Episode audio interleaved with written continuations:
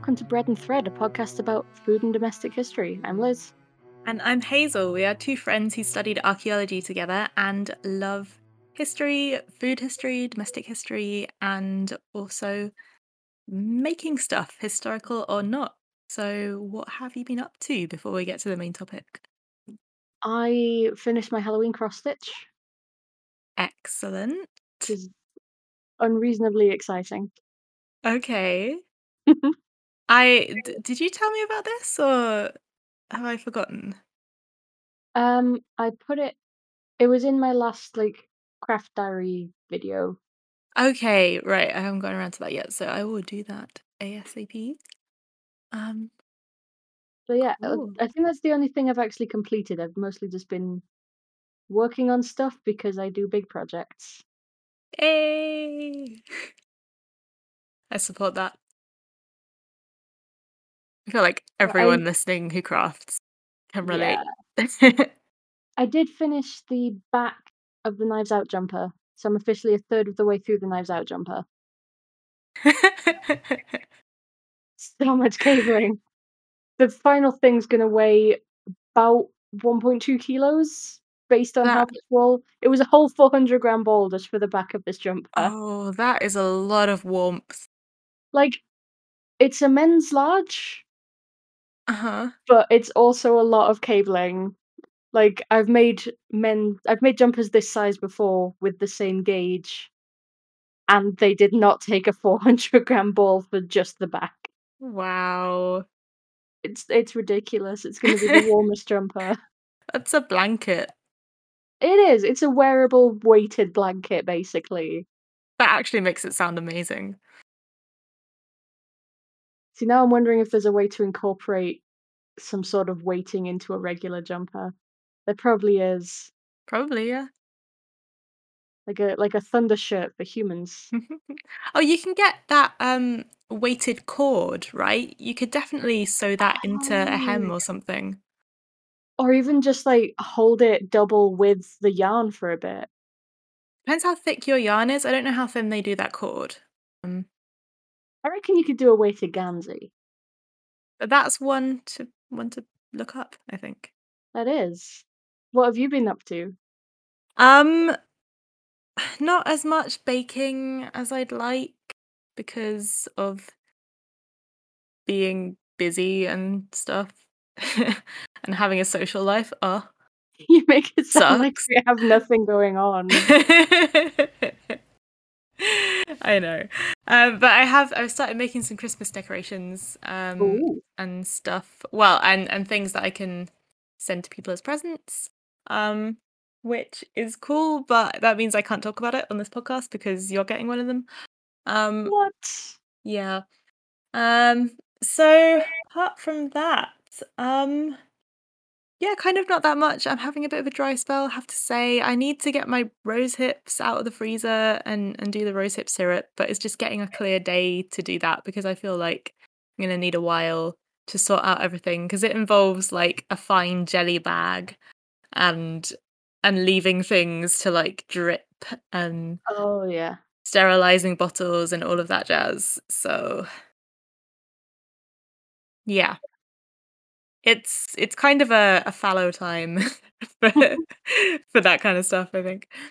Um but I'm just I'm kind of mad that I've missed the blackberries.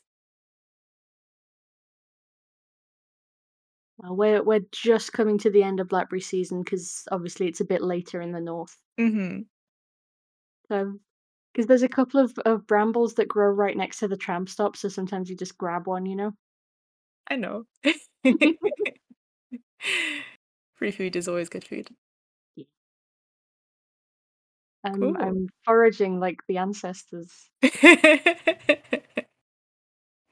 I always I love doing that. Like I go out foraging, like berry picking and stuff. I'm just like, oh yes, so connected to my rural ancestors. And then I go home to my like central heating and my um like cozy um Yeah, I'm sure your rural ancestors would have killed for central heating.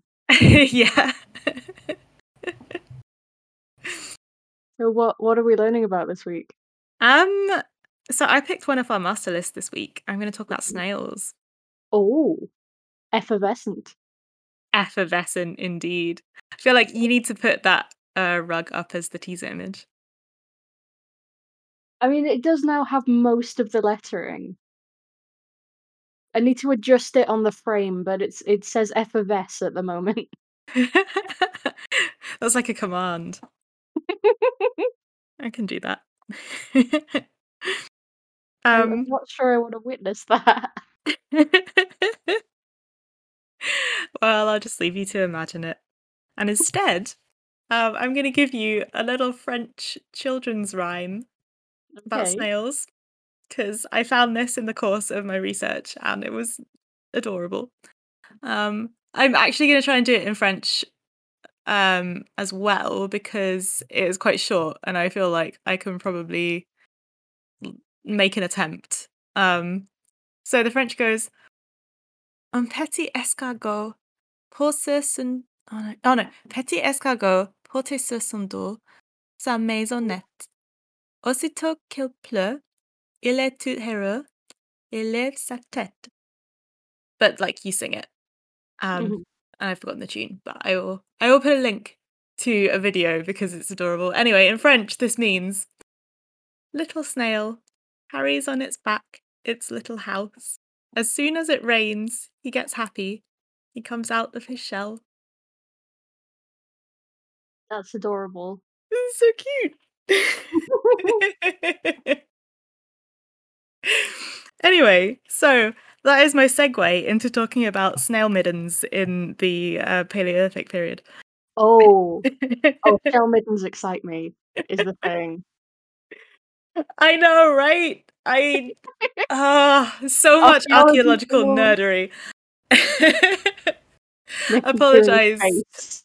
Apologies to anyone who did not come to this podcast to listen to two grown people enthuse about snail middens. I mean, if you did, what are you even here for? I mean, I feel like our listener base is people that would want to hear that. That is true. So, welcome, fellow snail nerds. Snerds.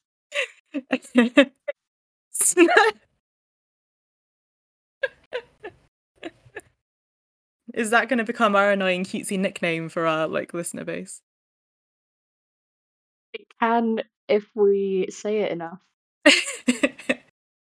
I think that way danger lies. Um, so, snails, as it turns out, are, among other things, very high in protein, uh, and so were really useful in the hunter gatherer diet.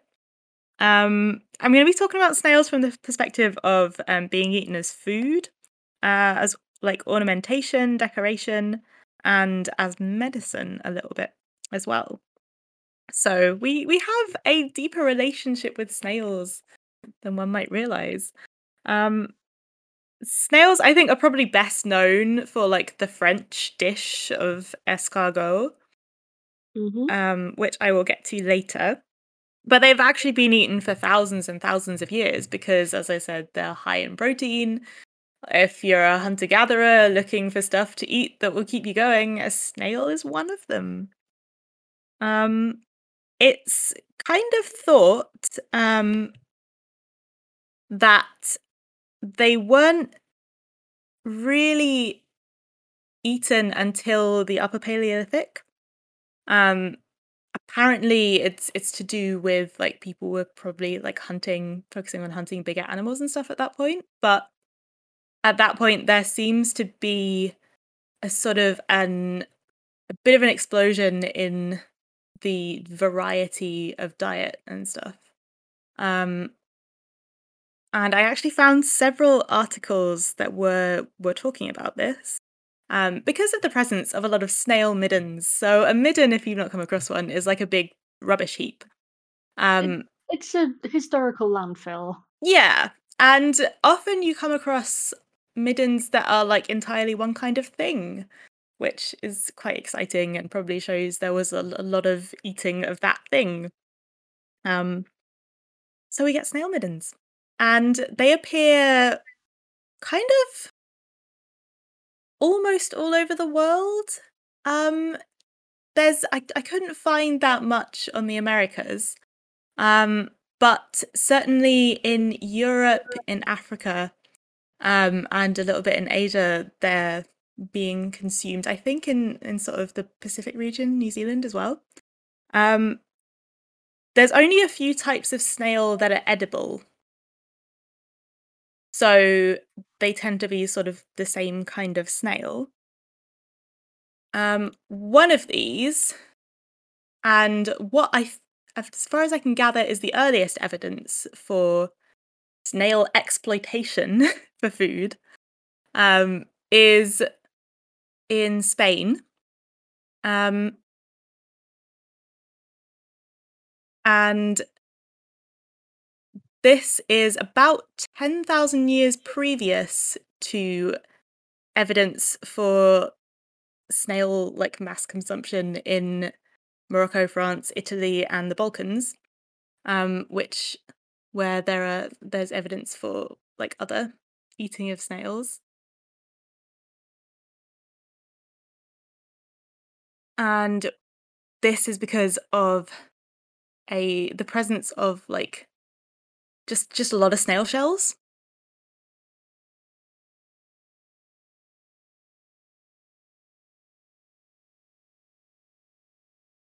I think because Um, just because of what I looked at when I was doing undergrad, I know that there's a lot of middens at um Skara Brae and sort of Orkney in general. Are there mhm. snails up there, or is it more sort of warmer areas? Um, it seems like the earliest ones that we can find are kind of in the Mediterranean. Um, so there's a couple in Spain, um, in Cantabria, and um, the oldest one in a place called Cova de la Barriada, um, where they found large concentrated amounts of snail shells along with other animal remains um, in pits that were apparently used for cooking. And that's dated to about about 30,000 years before present, um, which is 1950, because that's the present in archaeological terms. Um, but still, like a, a pretty long time ago. Um, and, and that's just about the earliest evidence we have, as far as I have been able to find, um, for like large amounts of snail consumption. And that's about 10,000 years before the evidence um, for snail consumption in sort of other parts of Europe, in the Balkans, and and more northerly, and in uh, Morocco as well. Um, I guess it makes sense, but that's I don't know. Whenever you see numbers like that, it's just like that was so long ago. oh yeah, Like it's still a thing, and it was so long ago. that's so. I mean, yeah, like that's that's the Upper Paleolithic. Um, Paleo diet includes snails confirmed.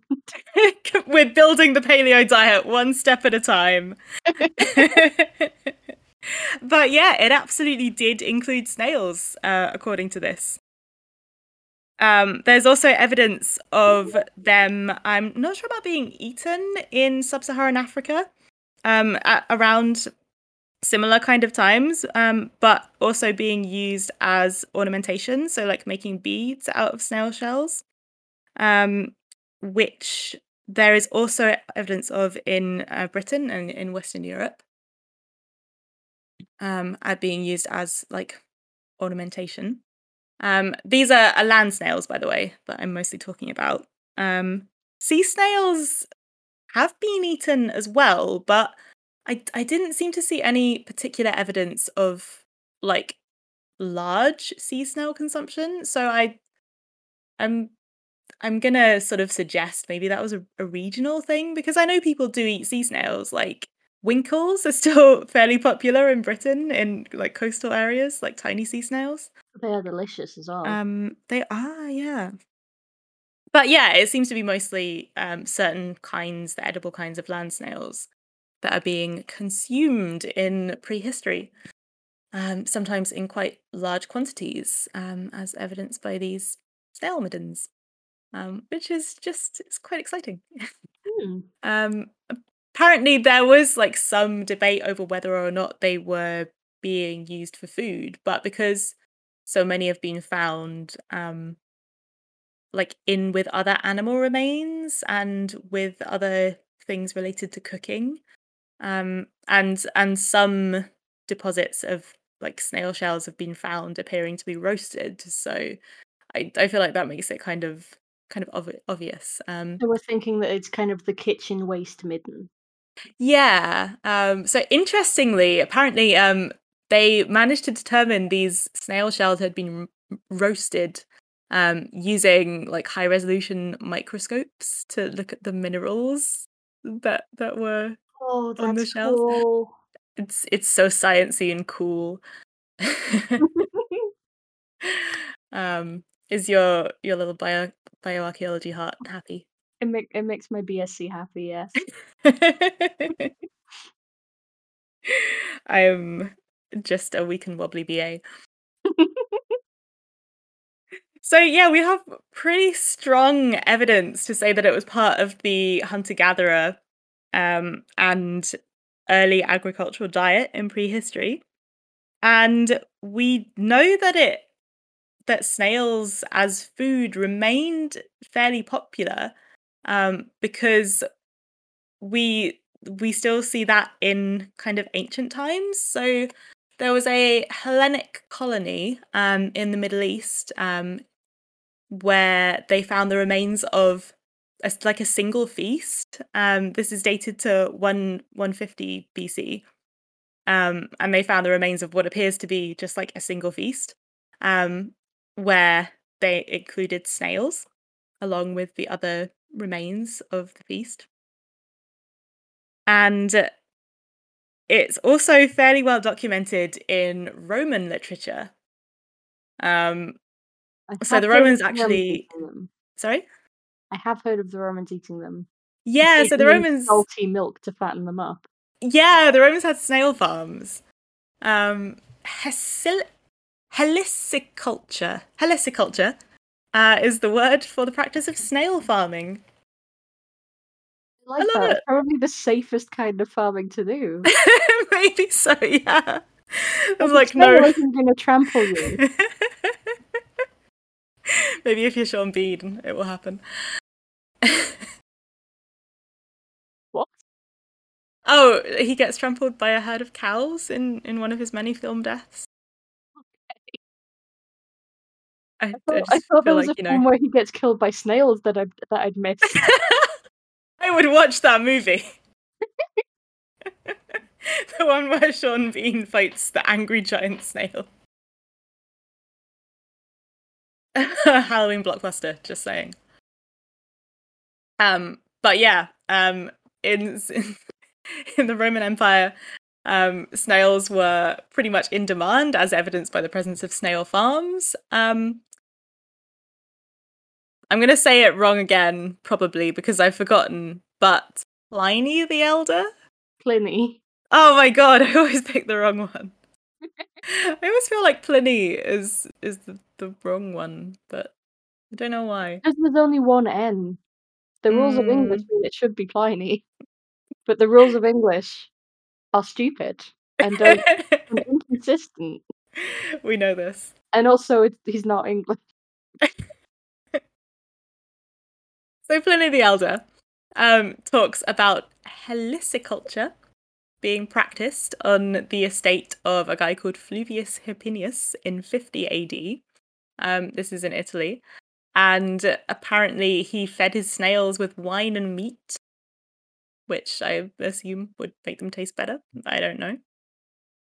But I, I think that shows that there was a pretty big demand in the Roman Empire. Mm. hmm Um, and then there have been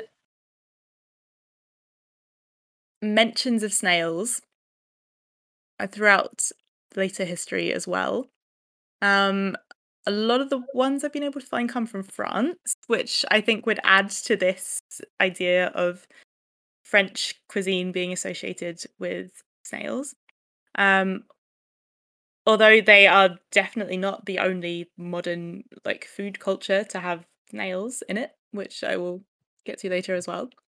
Uh, but apparently in France in the Middle Ages, the snail trade was monopolized by the monasteries. Which is kind of hilarious. I don't know, like I always think Do? I always think of monasteries as like um brewing beer or spirits or like wool farming or something, but I, the idea of lots of monks tending a snail farm just It's kind of the dream. I know. Become a monk, nobody bothers you. You just get to like spend time alone and tend to some snails all day and live in a nice house. Um yeah, so apparently um snails were proclaimed a kind of fish so that they could still be eaten during Lent. Oh yeah, there's um I think it's parts of the southwest. There's uh wallfish is like a slang for snails. Really? That is fantastic. I love that that's still a thing. Wolfish. Yeah.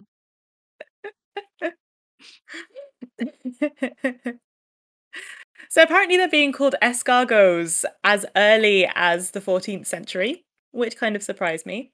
Um, escargot, it turns out, just means edible snail, as opposed to unedible snails, which I think have a different word in French. hmm Um, and there are there is some advice for cooking them in the 14th century, um, which advises to collect them in the morning, wash them in salt and vinegar, and then cook them. Uh, in 1543, a small book was written by uh, a guy called Etienne de Laigue called Noteworthy Treatise Concerning the Properties of Turtles, Snails, Frogs, and Artichokes. Now, one of these things is not like the others.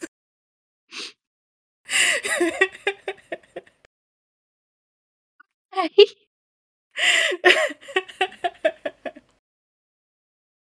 interesting choice. Uh, apparently, he wasn't all that keen on the eating of all of these animals Including the, the animal, yeah. Um, but Is he why does. it's in there? It's just four things he didn't like. this is just a collection of all the edible things I don't like. I don't know, picky eaters. so, um, yeah, he he doesn't seem to like snails being eaten as food. Um, a quote is, "I know snails are ugly, but not so hideous as turtles, nor so vile, and nothing like as poisonous." I also know that the ancients ate them, but I can't accept people's eating them daily, since other foods are more nourishing and of better substance. I have two qualms with this. Go on. Food is not fuel, and I resent the implication. Poisonous turtles? Yeah, I I don't know anything about turtle um toxicity, so I can't comment on that. I mean, it's it's if it is a thing, it's certainly not a widely known thing. I'm googling poisonous turtle right now. I have to know. I would like to know as well. But he does note that they're apparently beneficial for stomach illnesses. So there you go. There are no poisonous turtles, and there are no known venomous turtles. Oh, get wrecked, Etienne. I don't know what turtles he was eating. maybe it was maybe he just got food poisoning from one once and then doesn't like them anymore. Maybe, yeah, just had a grudge against turtles and artichokes. The artichokes are still boggling me. Mm. But yeah, apparently snails are, are pretty good for curing stomach illness. Um, I I don't know the reasoning behind that. I I couldn't find anything about that at all. But, any. Let's be honest. but yeah, you know, maybe someone ate a snail once and got better and was like, oh, it must have been the snail. I like to imagine when people say things like that, there's just a physician in the corner shaking their head. So it seems like they the snails got a little bit unfashionable for a while. Um you don't really hear about them. I I didn't find mentions in like any of the sort of popular cookbooks um from like 18th 19th century really. Um Although it seems like they they hang on as like kind of a rustic food. Mhm. Um, as as they have all over the world, really. Um presumably why M Mendip Wallfish is is a thing. Mm. I think it's Somerset? I know it's Southwest, I think it's Somerset. Okay. Wait, wait, is that a place? The Mendips? Oh, yeah, no, um, I I thought, like, Mendip Wallfish was a village or something. It wouldn't surprise me, this is the Oh, no, is this with 'cause, uh, saying about Wallfish still being a regional like, slang term. Uh-huh. Men Yeah, yeah. Wallfish is is like, you go to Somerset and you eat some snails. Oh, okay, right. Yeah, maybe so. Yeah, it seems like a lot of places have, like, regional snail cuisine, as it were. Um very cool. Yeah, um, in fact, there are actually records of, like, families of peasants being poisoned by snails and things like that. That's Um cool. Yeah, I mean they're not if apparently if prepared properly, they're not they're safe to eat. Um, but it it can be about eating the right kind of snail. Um, because the well, A, um, even the right kinds of snail, if they're wild, can have, like, nematodes and stuff inside, like poisonous parasites and things, yeah. Um, interestingly, when I was looking at, uh, the articles, um, to do with with snail middens and stuff, I did also find one from the Journal of Nem Nematology entitled "My Favorite Nematode." Which I just like I love academics. Actually thinking about it, I do remember having to regularly give our dog preventative worming treatments because he loved to eat slugs and snails. Oh, that sounds sensible. Yeah, so I I would not recommend to anyone to just go pick snails out of the garden and and start cooking them because you could get nematodes inside you, and you probably don't want those, they can be fatal, or at least, like, very uncomfortable. Um, but, um, yeah, most snails consumed, like, in the present day are farmed snails, and they're sort of prepared in a special way. Um, so you know what's in the snail, I guess. But wild snails are, yeah probably tricky. Uh, but it seems like at least in the 19th century in Europe, the snails kinda came back as a fancy thing this time. Is is that because French? Uh, possibly so. I mean, apparently there's records of them being served to the Tsar of Russia when he visited, um, Paris. Um, as like a, you know, special dish. Um but, like, there's there's quite a few Victorian I suppose not Victorian because it's France, but there's quite a few, like, 19th century, um, recipes and adverts and stuff. Um and I I think this is when it gets really associated with France as, like, l'escargot. Interesting. Um, because it it seems like it didn't come back in the same way in other countries in Europe. Although they are still eaten in Portugal and Spain, and other places as well, but it it seems like it came back in in certain countries and and not in others. But it's fancy now. It is fancy. It's one it's one of those things that's, like, fancy, but also a lot of people go, "Oh, that's kinda gross," which I always find really interesting, like oysters and that. Yeah. Yeah, I've never been able to get the hang of oysters. Um, not that not that it's an average thing that I consider buying, you know, but, um, they just look really kind of slimy. Um although I have eaten snails. Um Yeah, I'm what I'm the other way around. Okay. I have had frog's legs though, so I feel like I I'm I'm halfway there. I just I just need to find somewhere I can get snails so I can try them. You're halfway to being a stereotypical French person. I I Um I do love garlic and Bastille Day. That's not what I thought you were gonna say. Just just the general concept, you know? so um I I think one of the main reasons for snails being like a fancy dish now in in Europe anyway is because um they kind of have to use the farmed snails. Um you know by that point they'd worked out that eating wild snails is not great for you.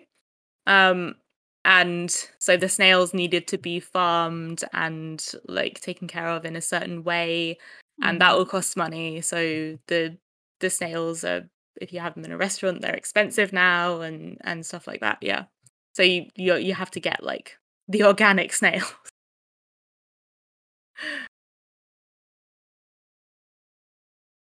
so apparently in france today they're they're still considered kind of a special occasion thing. Um like you can buy snails in cans with the shells as well uh, like on the side um because it's quite popular to cook them and then put them back in the shell with a dressing or something. Um so yeah they're they're still quite popular apparently but but kind of a special occasion thing um and they are still eaten like you can get them in the uk as well probably not in a can but in a restaurant um they're pretty popular i think france is the the one of the biggest like consumers of of snails for food. Um, but Portugal mean, is not that- far behind. surprising. Mm.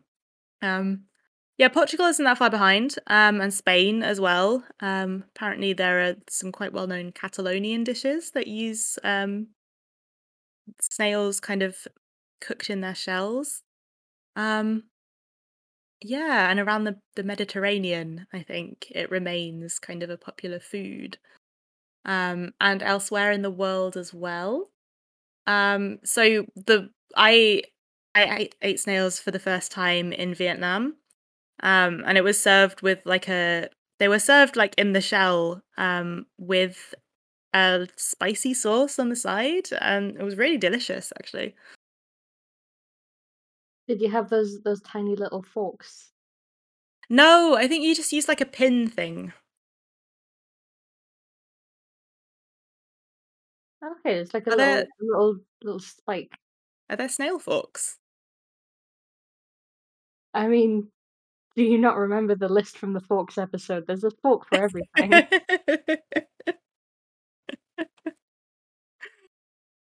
um, but yeah, snails kind of tasty in my opinion. Oysters, maybe not. I I stand by a smoked oyster. Okay, Then Yeah. I think stuff like this is a very much to your own taste kind of deal. Oh yeah. Like I would Um, never judge anyone for not liking Mm. the food. Uh, oh, but by the way, uh, snail caviar is now more expensive than fish caviar. People eat snail legs. Hmm. Apparently, they are very expensive and luxurious. But did it taste good? I don't know. Like Uh, and I'm not- question with these things is does, does it actually taste good? yeah, I don't know. I can't imagine, but I maybe I don't know. Um, I I can't find any anything mentioning them being eaten in the past, but um, who knows? I don't know. Someone fancy eat them and then write us an email.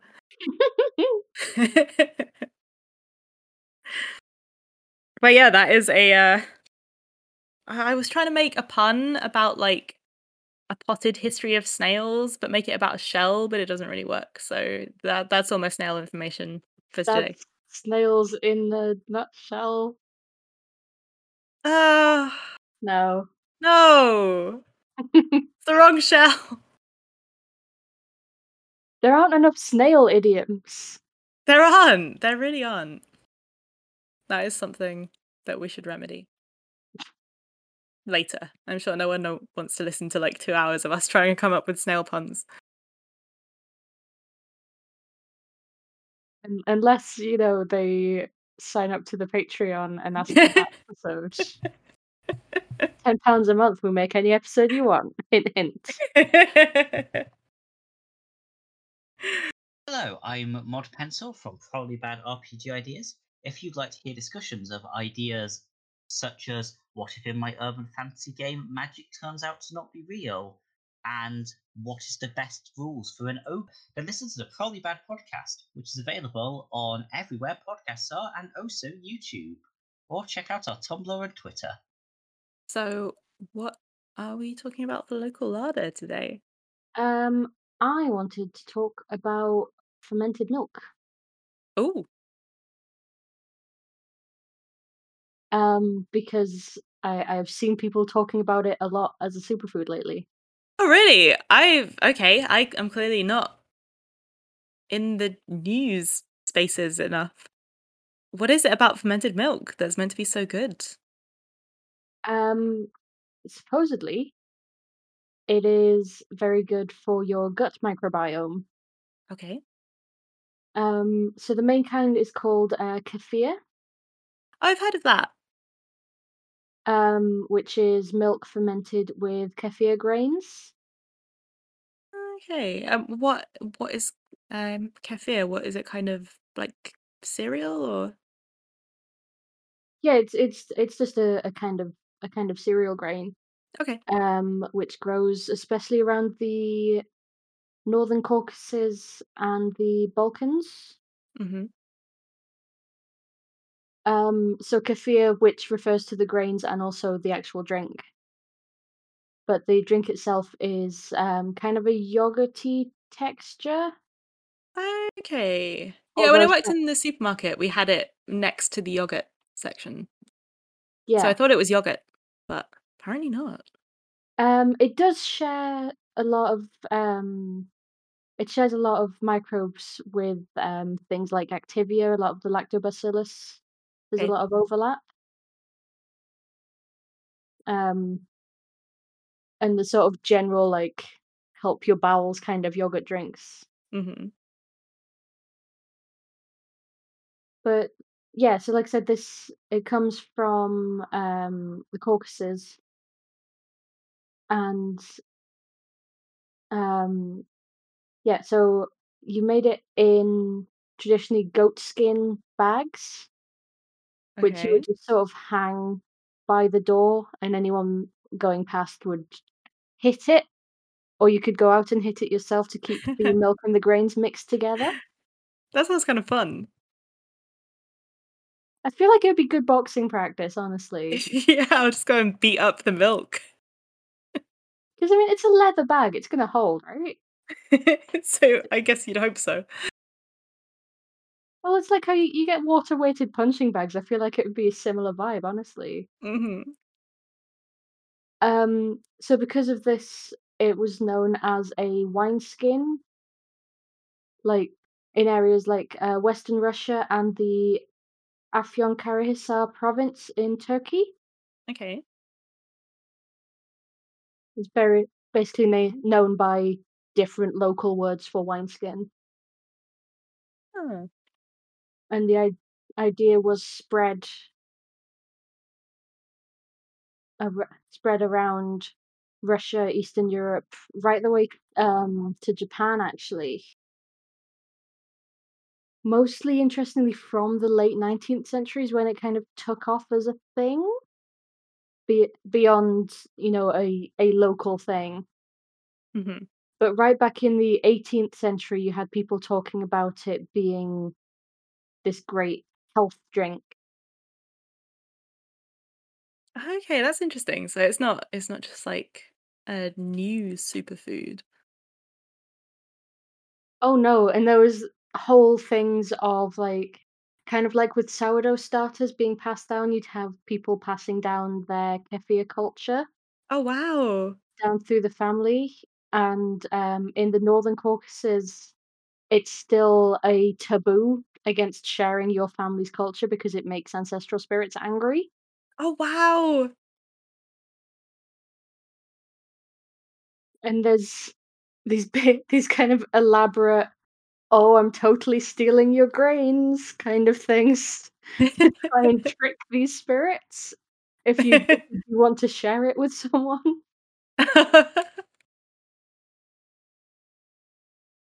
Um, Fantastic. I love how people always find a way around that kind of stuff. It's great.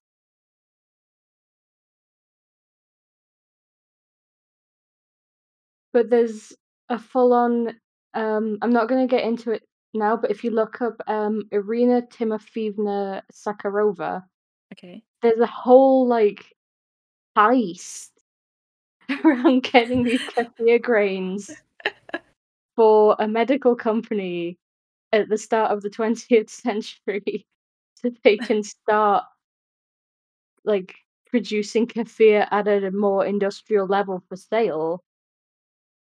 And she she was actually praised by the Minister of Food in the Soviet Union in the in the 1970s for bringing kefir to Russia.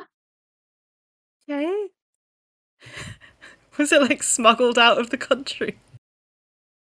Basically. Like, there's there's marriage plots involved. Like I said, I'm not gonna get into it because I feel like it's a whole thing on its own. Uh, yeah, But that sounds like a whole story. Irina Sakharova. Okay.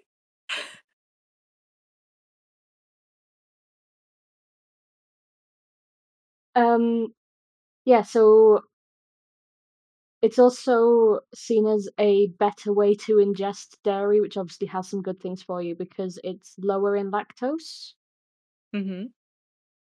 'Cause, uh, it gets broken down to lactic acid by the bacteria during fermentation. Which apparently makes it taste buttery. Ooh.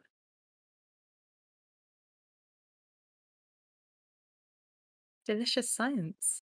Mm. It also lasts longer than regular milk because it has a slight alcohol content. Oh, wow. Traditionally you about what traditionally about 1 to 2%, so it would take a lot to get drunk, you'd probably have other problems at that point. So you can't really get drunk off yogurt.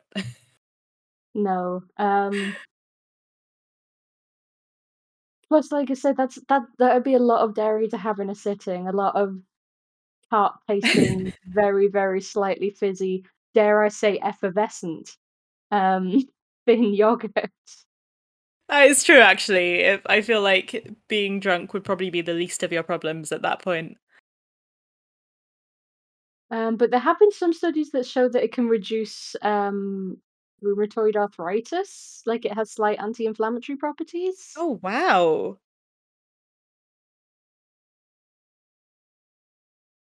Um, you can also make it with water, but it doesn't have as many beneficial properties, Mhm. apparently, which I don't really know enough about the science to go further on that, but I think it's interesting. Hmm. Um, but there's also a fermented milk drink which pops up in, uh, Kazakhstan and Mongolia and was apparently drunk by Genghis Khan, Okay, so I. I think I've heard of this. Yeah, so this is, uh, fermented mare's milk. Ow. Which, again, you would keep in bags, in this case, kind of hung off your saddle, and people would hit it as they went past to help, like, agitate it for fermenting.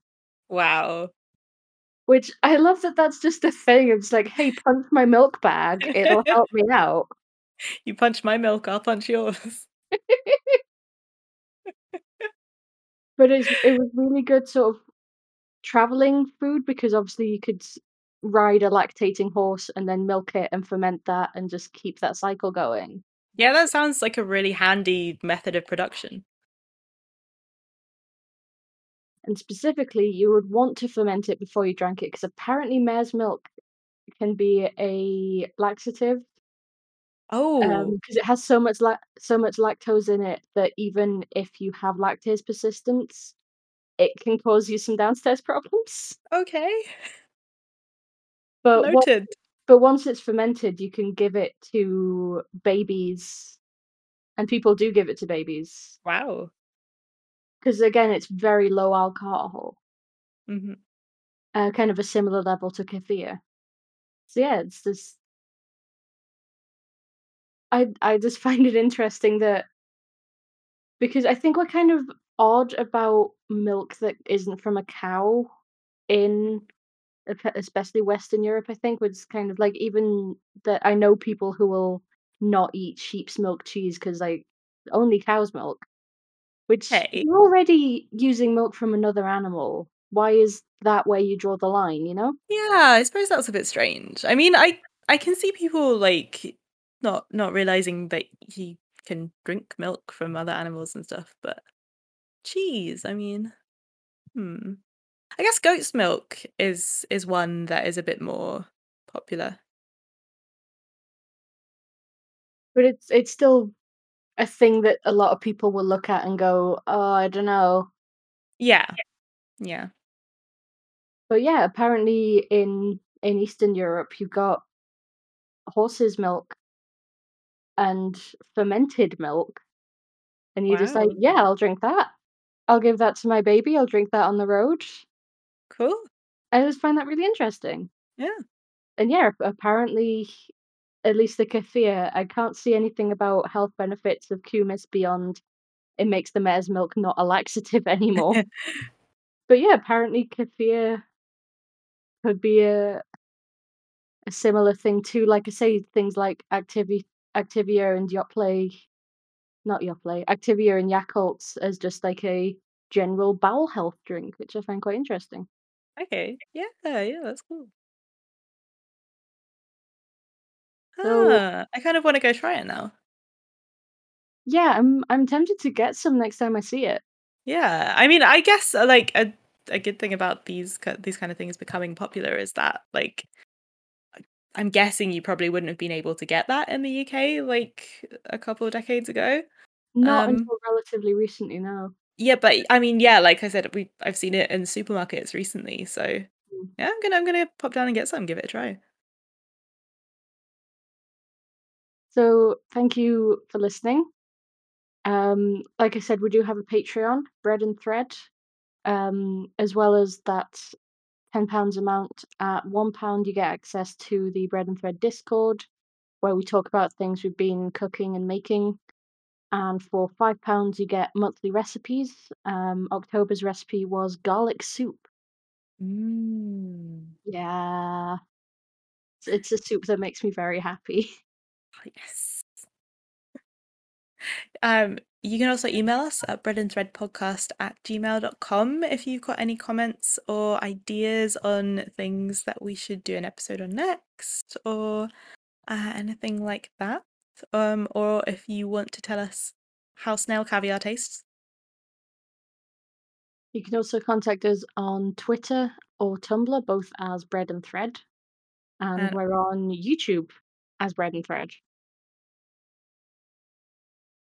And I think that is all of our things. That is all of our things. Cool. Um, thank you for listening, and we will see you next time.